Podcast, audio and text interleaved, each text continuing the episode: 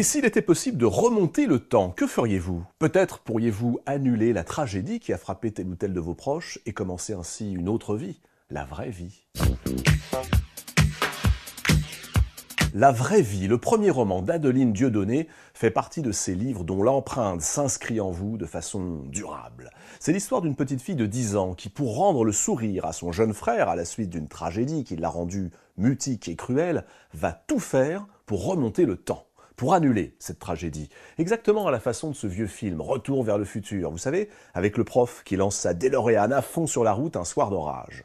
Et c'est pour cela qu'elle se met à travailler à l'école, pour devenir une surdouée en physique et découvrir à la façon de Marie Curie, son idole, ou du prof, ce qui peut changer la vie.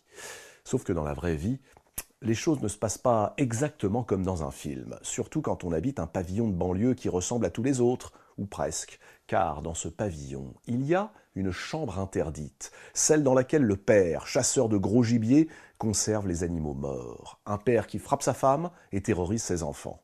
Adeline Dieudonné réussit à transformer la noirceur du propos en véritable coup de poing grâce à une énergie incroyable. Les histoires, écrit-elle, elles servent à mettre dedans tout ce qui peut nous faire peur. Comme ça, on est sûr que ça n'arrive pas dans la vraie vie.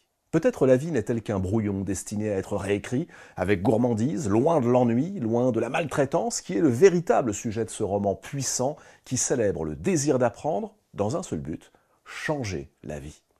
La vraie vie d'Adeline Dieudonné, c'est à lire au livre de poche.